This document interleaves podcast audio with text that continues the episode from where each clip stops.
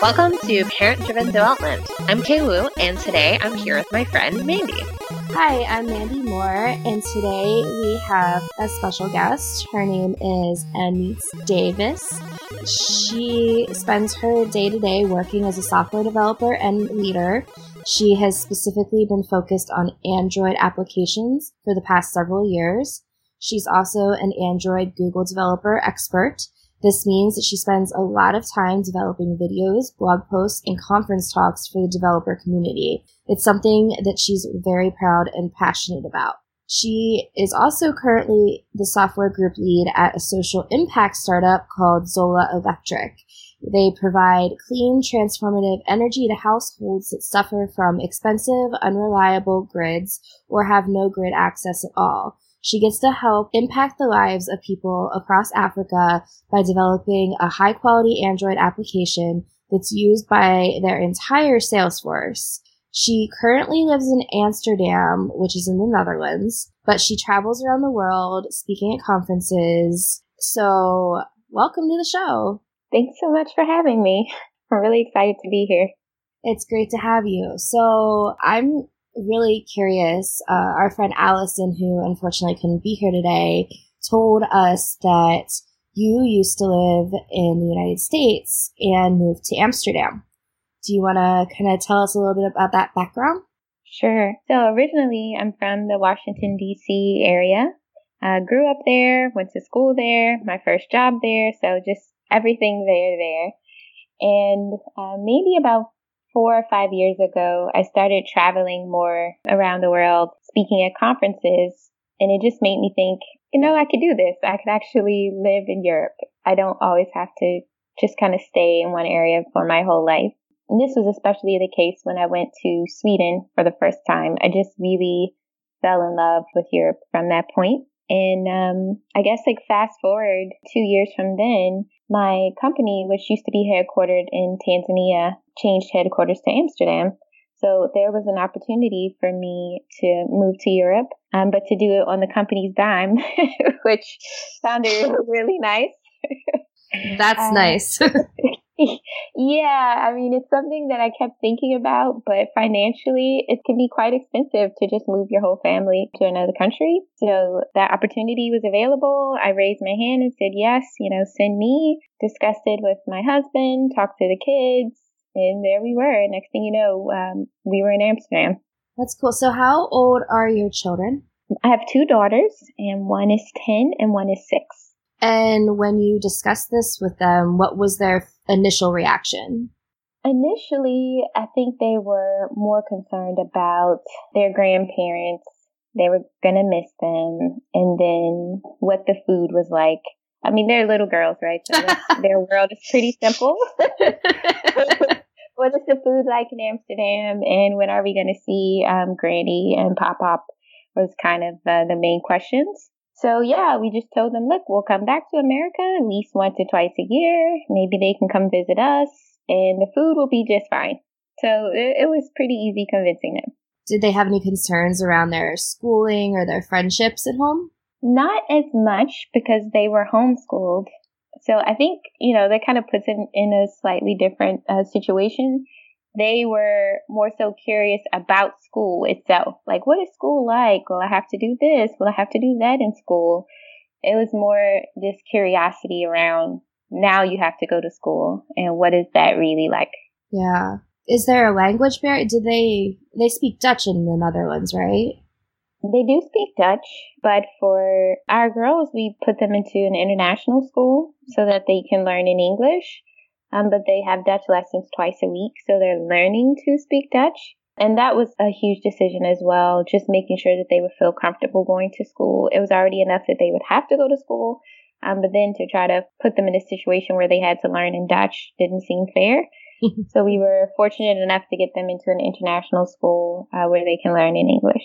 This reminds me, actually, I didn't mention earlier, but from when I was eight to when I was 12, my mom's job transferred her to Bangkok, Thailand. And we'd been living in New York, just like in the suburb type areas before then. So I was old enough to remember most of those years then. And uh, it was actually pretty similar where her company paid for us all to go out there. My dad was able to find I actually can't remember now if it's a it was a job or a freelance. I mean, I was eight. I wasn't really paying attention to employment details, right? We went to an international school as well, and it was really cool because like there was such a greater diversity of kids that I yes. met at that school compared to in the suburbs of New York where we, where we had been before then. And so now, and, and for what it's worth, I don't remember my parents okay. asking us how we felt about the whole thing at all. she was, we just like, I, I don't, and I feel like in general as a kid, I was, I don't know, I just like went along with what they said. Like it didn't occur to us to question them necessarily. yeah, we're uh, going. we just like got put on a plane and then I like had horrible jet lag. Like we went for a visit out there first and I remember yeah. like the heat hitting and then had horrible jet lag for a week, but they, they like took us around to, I guess there was like an interview or admissions process for the international school at the time. I don't know if you had to handle, deal with anything like that. But there was like a lot of company support for setting up the move, especially with a family at the time. Yeah. yeah, I mean, that's the best part is having the company support and just talking to a lot of other expats to try to get the scoop on things like where can I find a dentist um, that has technicians who speak mm-hmm. English very well, and where can I do this and where can I do that. We only came for one visit with the kids before we decided to make the move, and that was just like a test visit. I think we stayed two or three weeks uh, to see like, okay, can we make it? We were in an Airbnb. Like, can we go to the grocery store? Can we do some, mm-hmm. you know, basic things?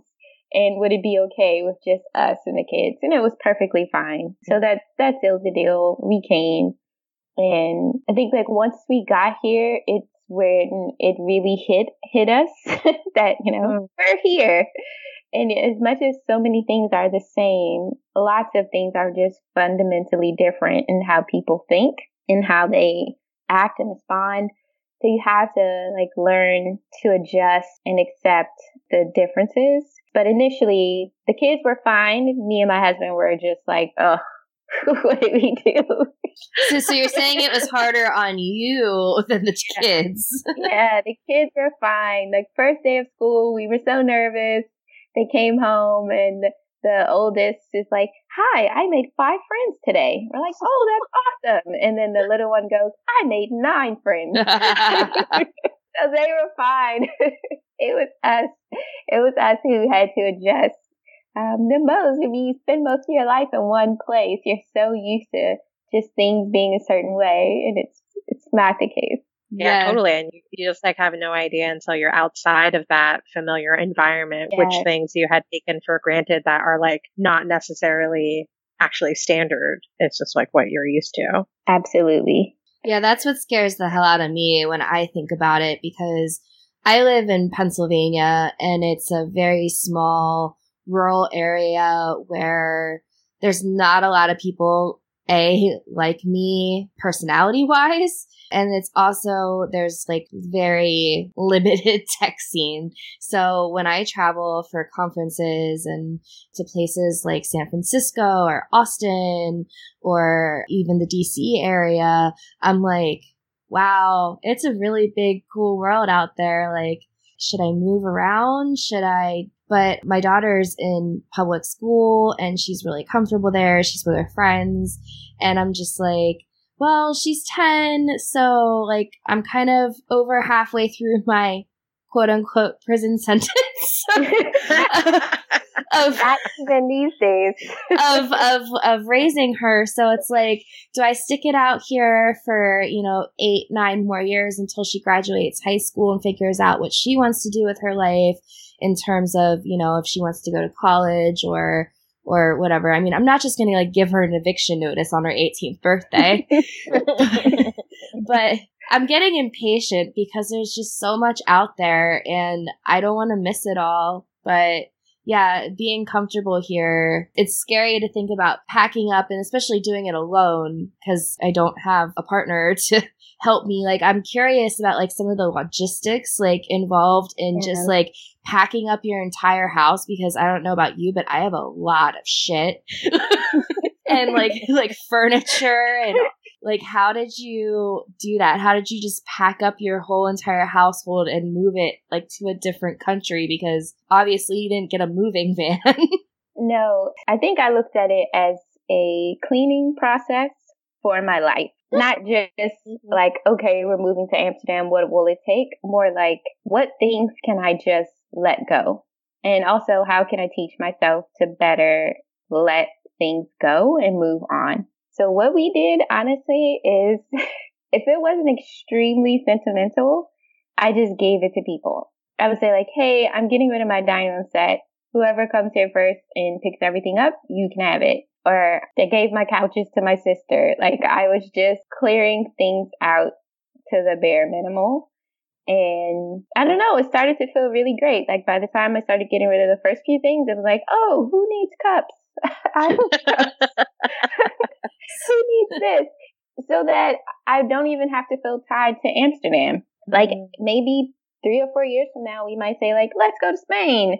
And I don't want it to be a big thing where it's like, oh no, we can never leave Amsterdam again, you know? So that's sort of the approach I use. And I knew like, okay, when I, when we get to Amsterdam, we'll have to get a furnished place because we're not going to buy a whole bunch of furniture, especially if we don't know how long we'll be here. So that's what we did. We like packed up the bare minimal things and then started looking for a furnished place, which they have a ton of here in Amsterdam. And most major cities have tons of places that you can rent that are furnished. Hmm. Yeah, I found when we, we, we did a big cross country move last year from Portland, Oregon to New Jersey. It was like a very clarifying process to do a, a larger move like that and almost be like forced into a choice of do I really want to keep this thing so much that I'm now going to pay extra money in order to hold on to it? Yeah. You know? Mm-hmm. Uh, versus like there are stores in the location that we are moving to as well.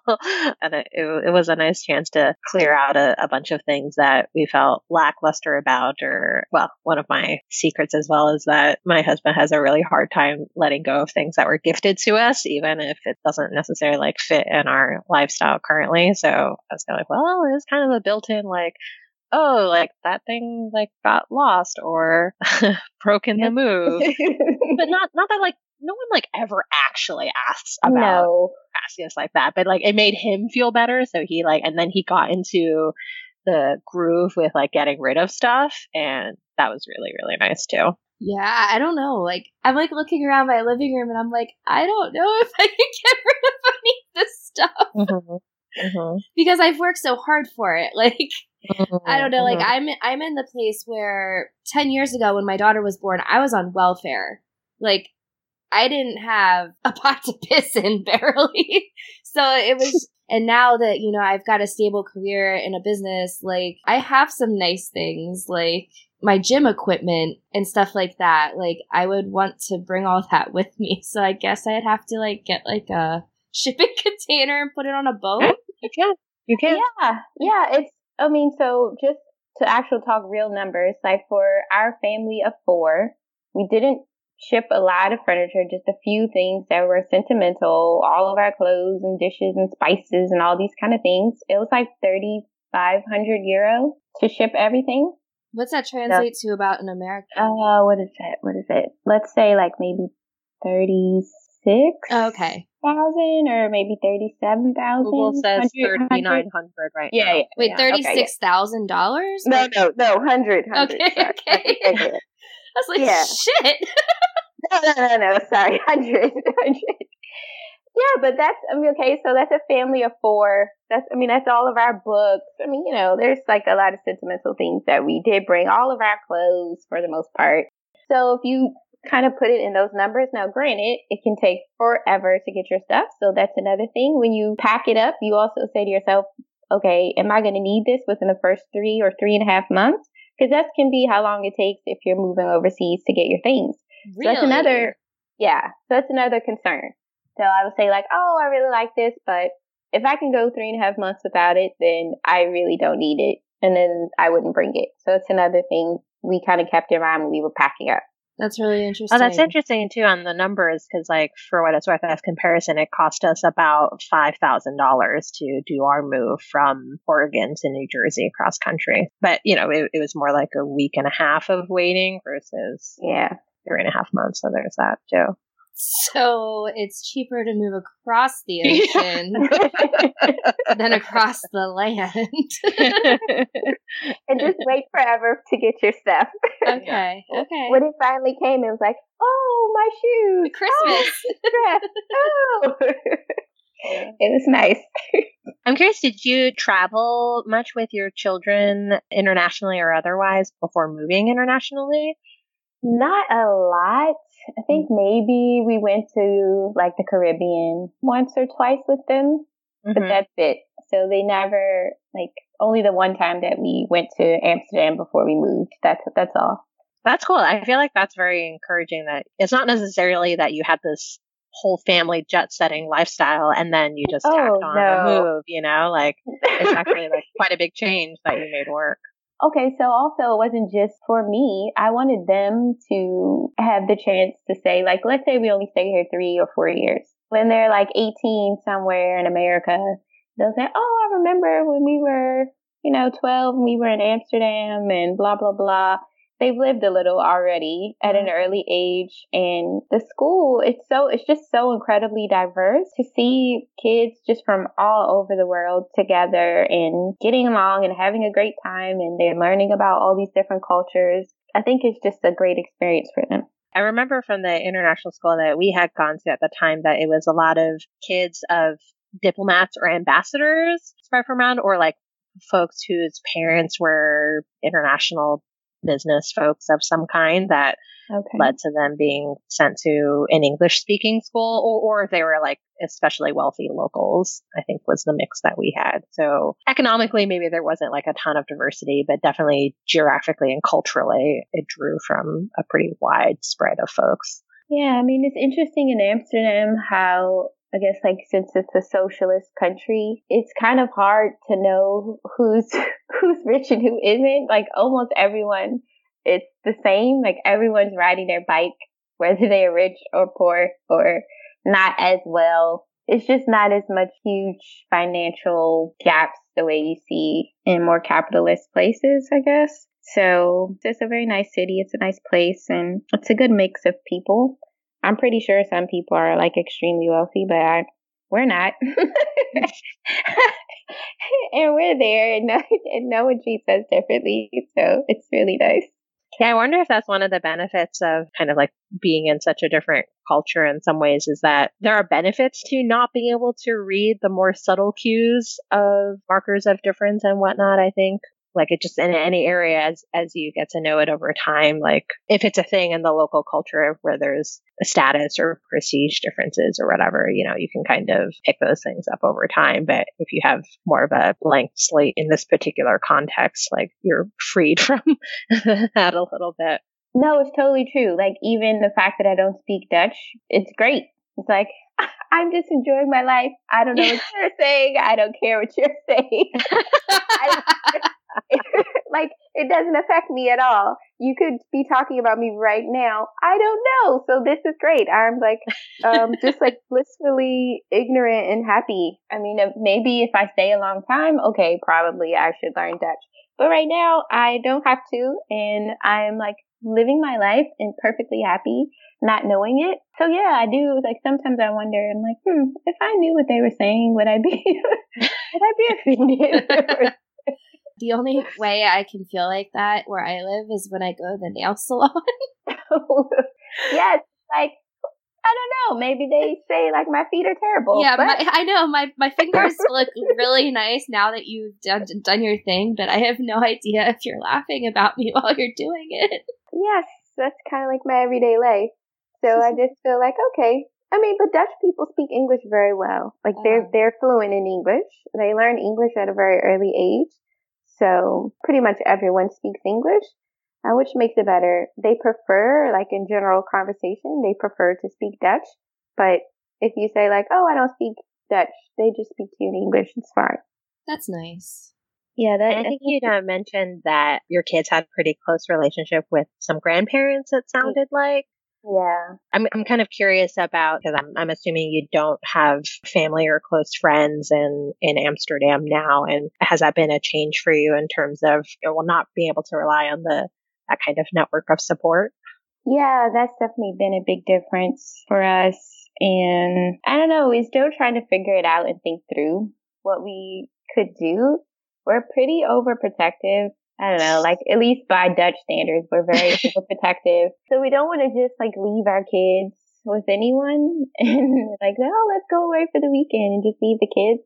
So if we do something, we bring the kids with us. And yeah, I realized like, okay, that's not super sustainable forever. Like it's been about a year and a half now. And before we could say like, oh, let's go away for the weekend and we could leave them with the in-laws and it was great.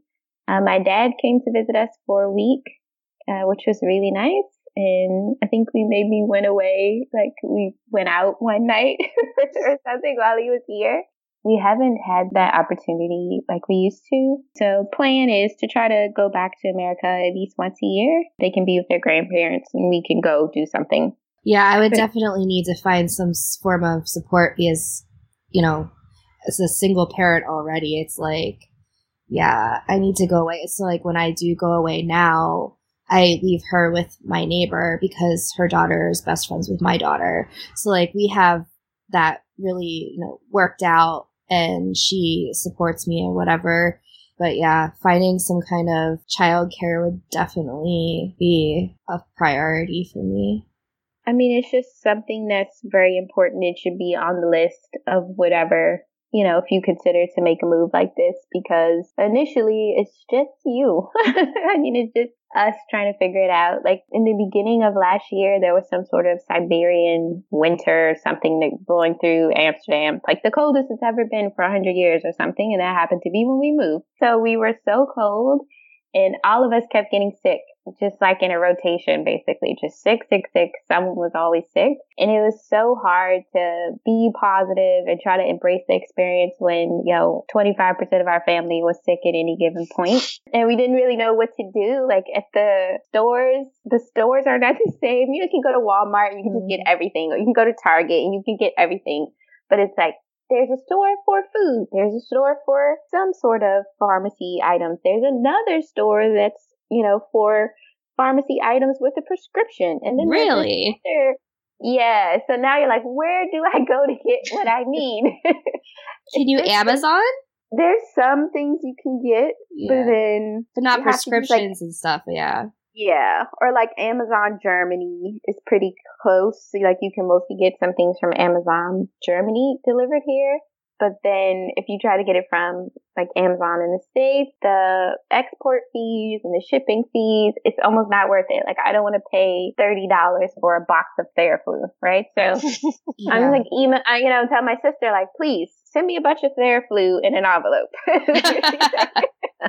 yeah. She's like buying Theraflu and shipping it to me. Wow. because they didn't, ha- they don't have it here. And you're just like, well, what am I supposed to take? I take Theraflu for like a week. Boom, I'm back to work. I keep going. Whereas they're like, oh, if you get the flu, just take two or three weeks off and recover. Let your body heal naturally and then come back to work. And it's like, uh, I'm really not used to that strategy. I'm more so. Yeah, I, pri- I prime everything as is, so that would be a problem too. when I come back to America now, I'm hitting up CVS. That's like the first thing I do on every trip. And I'm just like, okay, Theraflu, Sequel, Halls, so just like all this stuff, and I and I bring it back. Wow, what else don't yeah, you have a, there? A friend of mine who uh, who lived, she, she was doing a Fulbright in Istanbul, and we went to go visit her one summer. Yeah, she's similarly like sent us a shopping list for what to smuggle over to her, and like top things were just basically like American junk food. Like I I brought her like several bags of Munchie Mix and Cheetos and she like, I, I like the skinny kind, not the puffy kind. it's just so different. You mm-hmm. have to adjust. There is like a store here called the British American Store. And it just has a bunch of processed foods that you can get in the UK and America. so if you really want like some Apple Jacks or a box of Aunt Jemima pancake mix or whatever, mm-hmm. you can go there and pay the exorbitant markup but sometimes you're just like, I really just want Aunt Jemima pancakes. That's what I want. So you can go there. For me, I think it's a it's actually a, a, surprising thing I enjoy about international travel. It is in some ways like the way it reminds me of the ways in which I am very American. I, and I don't always feel that necessarily when I'm living in America. but like there's something about going abroad and then like things are really different and being out of my element and then uh, I actually always really enjoy the moment of like the first American airport that I land at and then like walking through the customs line and the, you know, when the sign says like for US citizens and I'm like, ah, okay. I had to like go somewhere where I really didn't belong. Now I come back to the place where I do belong and like kind of that usually feels pretty good. There was one time when like someone at the airport, I hadn't been talking yet and she just looked at me and was like, uh, this is the US citizens line. Like, and I was like, yeah, like that's the line I in. So, so that was like a little bit awkward, but you know, whatever. Uh, thanks, ma'am. Mind your business. Yeah, exactly. I was like, oh, okay, yeah. Mm-hmm. So I actually have never traveled internationally yet. Even though, well, I mean, I have plans to. So I think next year, maybe early next year or in the spring, I'm thinking about going to Australia. So, what kind of tips do you have for somebody who's never traveled internationally? Okay, that is a great question. Bring some snacks that you like. That's the first thing. Now, when I travel, I have maybe like one or two boxes of protein bars that I really like. Sometimes I even pack a couple noodle soups because it's like, okay, wherever I am, I can probably get some really hot water and just eat my cup of noodle soup and feel safe and be fine. Pack some things that make you feel comfortable. I pack maybe like comfy socks or comfy pajamas. I always take a laundry soap. So if hmm. for some weird reason I need to wash my clothes or I'm like somewhere in, in a hotel somewhere and I need to like wash some clothes, I have a laundry bar of soap. Wear compression socks on the plane because Australia is super far. So I always wear um, compression socks if I'm going to fly for more than three or four hours. Um, and then get up and walk around on the plane probably at least, you know, three or four times just to make sure you don't get any blood clots in your legs and you can keep your circulation going. And then figure out your money in advance. What kind of money do they have? How can you get your money into their money? Uh, just being safe things like that is, I guess, is the top of mind for me. Sometimes I go to Africa and then I'm like even more cautious. I have a whole like checklist of things to make sure that I have in place to feel safe and confident. Yeah, like which of your bank accounts uh, has the lowest or even possible minimal fees for withdrawing in any ATM outside of your home country? And you may also have credit cards that charge less or no fees for transactions in a foreign currency. So you don't necessarily have to go through the whole like traveler checks things that they would do back in the day. But it is nice to know, like basically having a plan in place for once you get off the plane, like how am I going to have cash and how much cash do I usually need in this particular area, like whether they're very cash based or not. Yeah. And then I don't know, Australia is pretty far. So I wonder if didn't, didn't you say you speak at conferences? I don't speak. I attend and I do a lot of podcast recordings and stuff like that. So that might be one way also is to try to apply to speak at an international conference and see if there's a way you can like somewhere closer. Like maybe you could try Canada or somewhere and just to like get the experience of traveling internationally that's not as long of a like first trip away. Yeah, I did Canada uh, last year to see Niagara Falls, and that was relatively painless. I mean, I drove. Okay. And I was able to use my credit card and cell phone and stuff like that. But to be clear, like when I'm going to Australia, like I'm not going just like by myself go. Like I'm going to see someone so who lives there. Okay. So so they'll be oh, okay. so yeah. So, so I think they'll be able to guide me a little bit. But yeah, the compression socks thing was like really useful. I wouldn't have thought of that. Yeah, just making sure you feel comfortable on the flight and that you can get up and move around.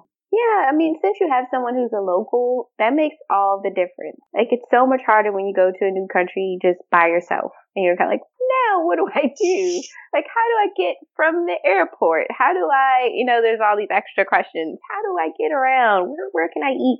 But if you have a local who's already there, then it should just be a great experience. I say just like bring a backup phone charger and take tons of pictures. yeah, I'm not that brave to just throw myself into Australia. no, I'm not that brave. I like all your tips for like basically com ways to combat potential homesickness, like while while you're someplace that's really far away, like sort of like having a backup for your stomach and yep. the smell one, like for laundry, I had never thought of that, and like that makes total sense because scent is such a like such an evocative sense, I guess, or whatnot for me, I actually also sometimes, if I have the room for it in my luggage, I will bring my own pillow from home. Oh, wow. Because like I have an especially supportive one. Even it, it is a bit heavy, but that really helps contribute to sleeping well in a different environment. And uh, like if you're well rested, your stomach is happy, you know, things aren't too too different. Then I feel like then it gives you a lot more room to enjoy the things that really are different. Yes, I just like totally agree. And it's from like not doing it that I, that I learned mm. to do it. When I went to Nigeria, I got food poisoning and it was so terrible. I was only there for one week and I spent three whole days just oh. in my room. Like oh. It was the worst experience ever. And I'm like, okay. So I did bring some bars. I was able to survive. Uh, with the bars, but I didn't bring the cup of noodle soups. I was like, from now on, I will always mm-hmm. bring cup of noodle soup because the most bizarre things happen sometimes. like the plane is delayed. And so now I'm like stuck somewhere and I don't get to my hotel till 11 o'clock at night. Everything's closed. There's nothing to eat. I'm like, okay, well, I've been traveling for hours. I need to eat some food. I'll eat my cup of noodle soup or, I mean, there's just all these weird situations that happen in the airports and on the plane and it's totally out of your control. So try to be prepared. So while we're on the topic like of traveling, so I think you said you travel a fair amount without your kids. Like when you're traveling, how do you maintain a relationship with your oh, kids? Yeah. How do my kids still love me? Yeah. That's a great question. How do you make sure they remember who you are when you arrive home? so, I'll say there's two answers I have to that. So, the first answer, which is like more pragmatic, is while I'm away, I make sure everyone knows my schedule and what I'm going to be up to. So I let my husband know, like, this is where I'm going to be. This is what my schedule. This is when I'll try to call you all. And then I call my family on FaceTime or through WhatsApp and I talk to them pretty much every day if I can. And just like, okay, how was school? What'd you do? And I talk to each one separately uh, to see what was going on and then um, get the real scoop from my husband about like the day and whatever issues, etc. So I try to do that and then I bring them home something also. So it doesn't have to be anything major, but like if I'm in Santa Barbara, like, hey, I brought you home a Santa Barbara t-shirt or something like that. So that's the pragmatic answer. The other answer relates to a tweet that I sent out the other day when I woke up in the morning.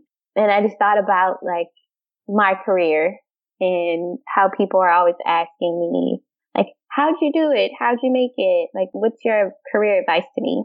The tweet was in the form of a cheer. And so the cheer goes like this. Self-deprecate, self-deprecate. Just smile and congratulate. Work twice as hard for half the pay. Play with your kids every other day.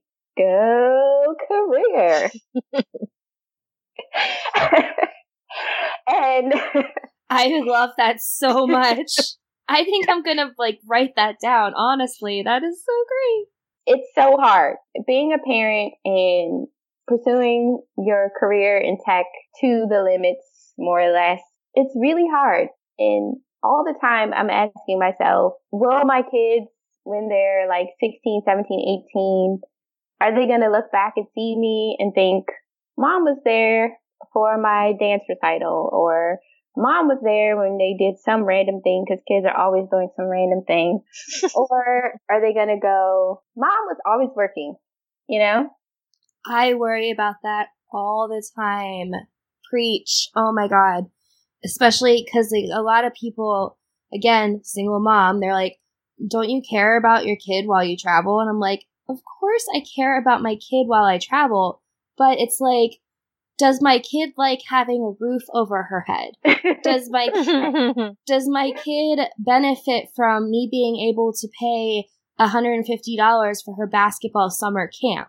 Like, mm-hmm. I feel guilty when I do it, especially because when I do travel, I make it a point. I'm not going to lie. When I go to a conference, I'll stay a couple days either before or after the conference just to have some me time to A, check out the place that I'm visiting and not be like missing out on the conference experience and just to have, you know, my time. So yeah, I feel bad about it, but it benefits her in the long run, you know? Absolutely. And it's just like really tricky to try to balance it.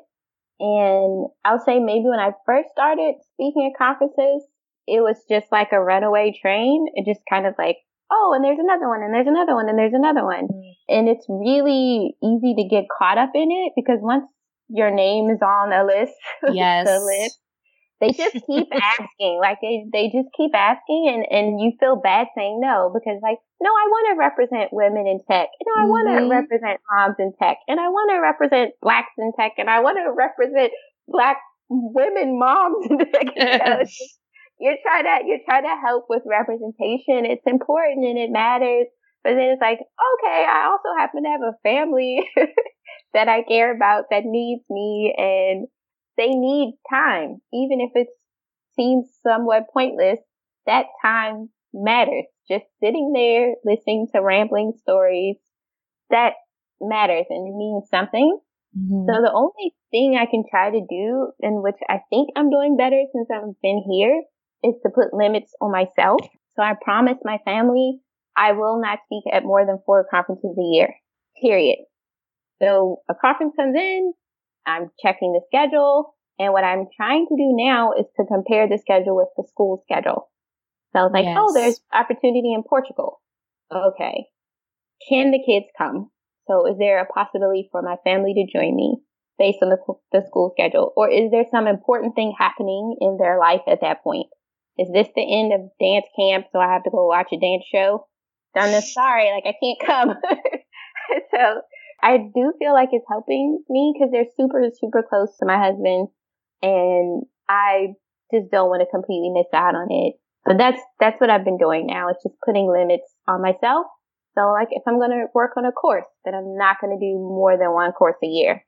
Or if I'm going to do any kind of side hustle stuff, I'm just like really super clamping down on it. Promise to have dinner as a family, like all these things just to kind of force myself, even though I want to do it, but just like putting some real numbers behind it. Because of course we're in tech and we like numbers and data. So I do the same thing. So when I'm home, I don't go out. Like I'm home with my daughter. Like I don't date in my hometown. Like I don't meet anybody up for drinks. If anything, my best friend comes over here on a Friday, Saturday night and we all hang out.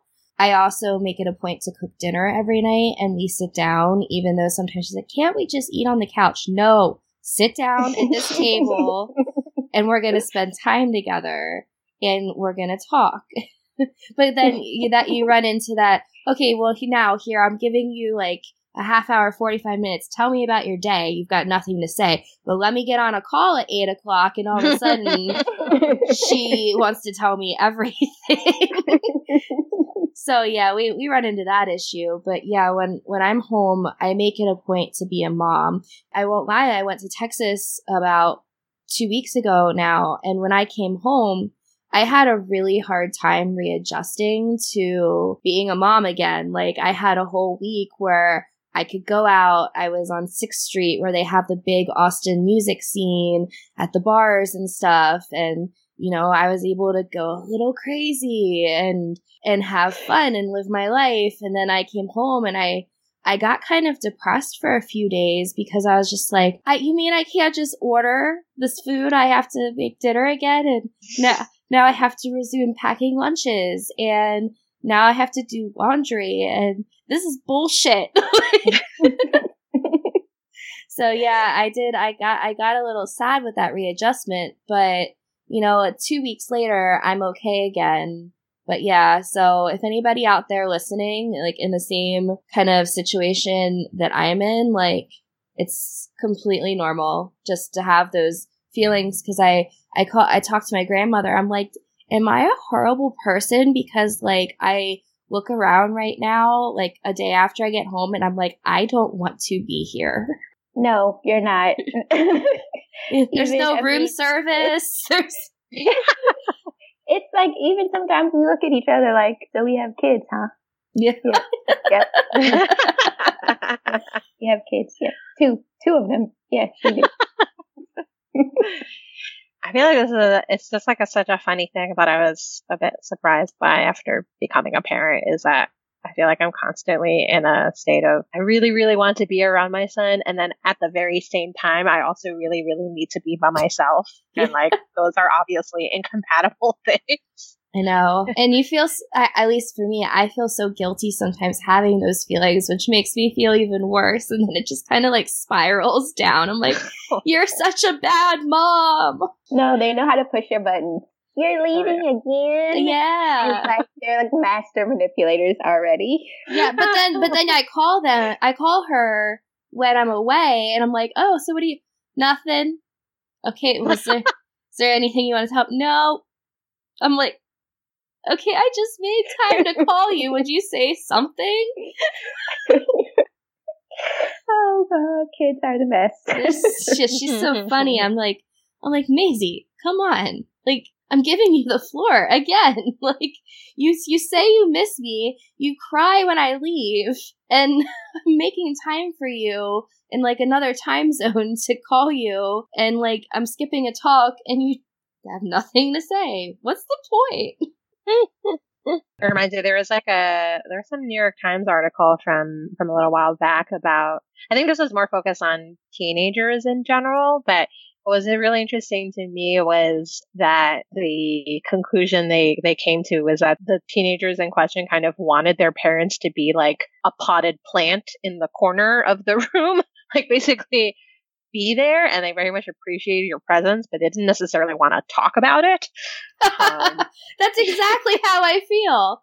Like, yeah. like all of a sudden, yeah. like I'll be like, okay, well, we'll do this on a Friday night, or we'll play board games or whatever. And she'll be like, actually, I think I'm gonna have a sleepover, and I'm like, really? Like you could have you couldn't have told me this like on a Wednesday. So like now it's like Friday, like an hour before any like everybody's got plans and it's like I could have like had a free night to go out and maybe actually do something in my hometown and yeah, thanks. Thanks for that. Yeah. It's got to be like the most time consuming, resource consuming effort on your part. And then also like not necessarily in the format that you would have chosen. Yeah.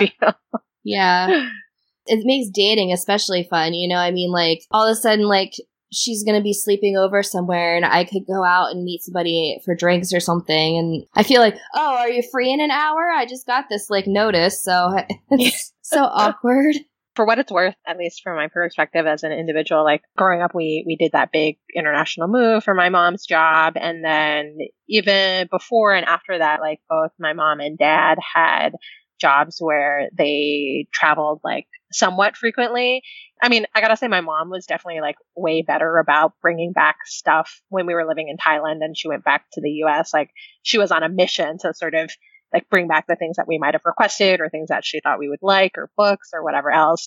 And my dad was much more like, okay, clearly this is like a stuffed dog that you bought in the airport on the way home because you you forgot to plan anything further out.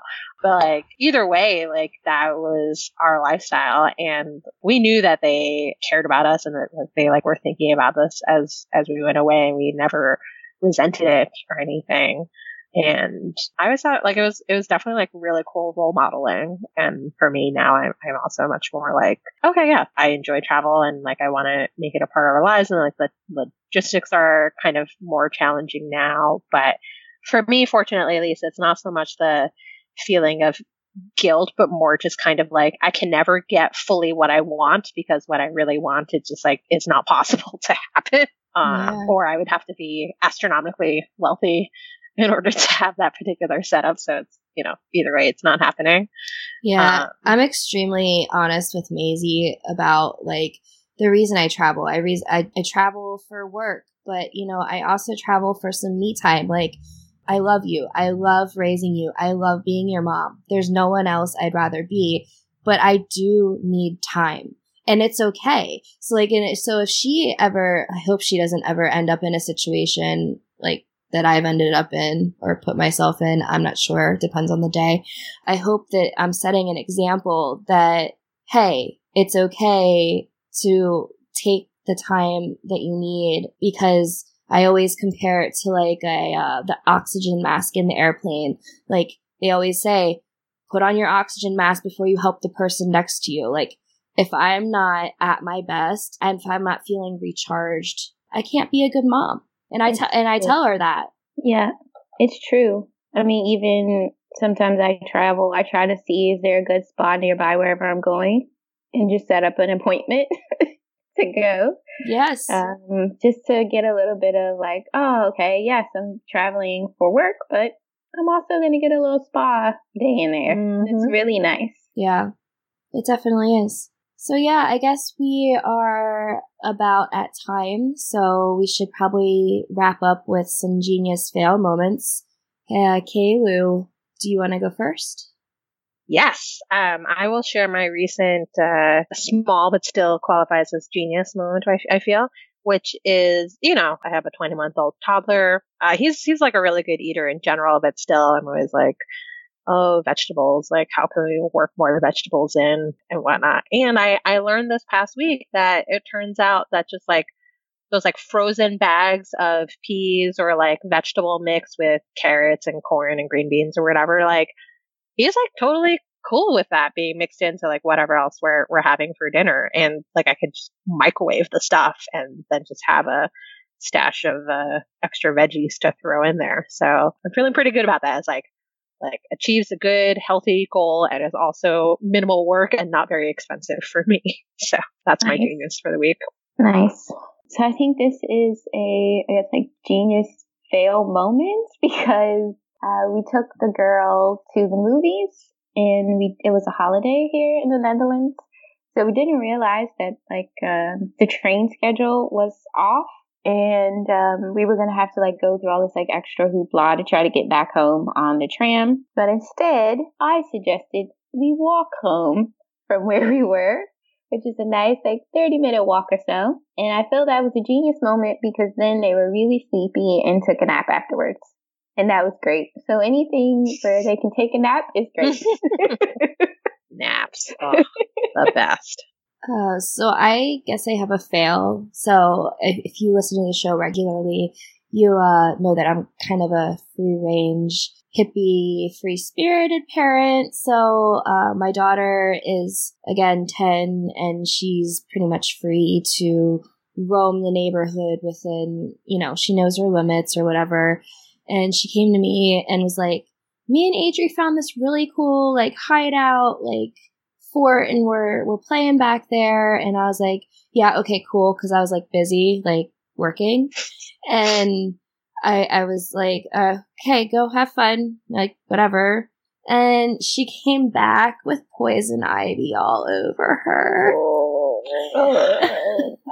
and it like started as a small patch and it spread like up her leg to her stomach to her, and I'm like oh, maybe I should have paid more attention to where you were playing or checked this place out before I just told you to go for it. So I suck. no, but it's good. Now she knows what it She's looks learning. Yeah. Though, yeah. Leaves of three, let them be. yeah. She's not going to forget that particular lesson now, certainly. Yeah well, the neighbor ended up in the same state. So, like, we both kind of failed because she didn't look either. She was like, yeah, it's cool, go, whatever. so, poison ivy for everyone. Well, thank you so much for coming on the show. And where can people find you around the internets if they want to see more of what you do and who you are? I'm pretty active on Twitter, so you can find me there at Brown Girl Dev. Or also, you can just connect with me on LinkedIn. Cool. All right. Well, to our audience, thank you all so much for listening to the Parent Driven Development Podcast. Uh, we'd love to hear from you. If you have questions that you'd like us to chat about on air, email us at panel at parentdrivendevelopment.com or find us on Twitter at parentdrivendev. And if you like what you hear, please support us on Patreon, patreon.com slash parentdrivendev, or rate us on iTunes.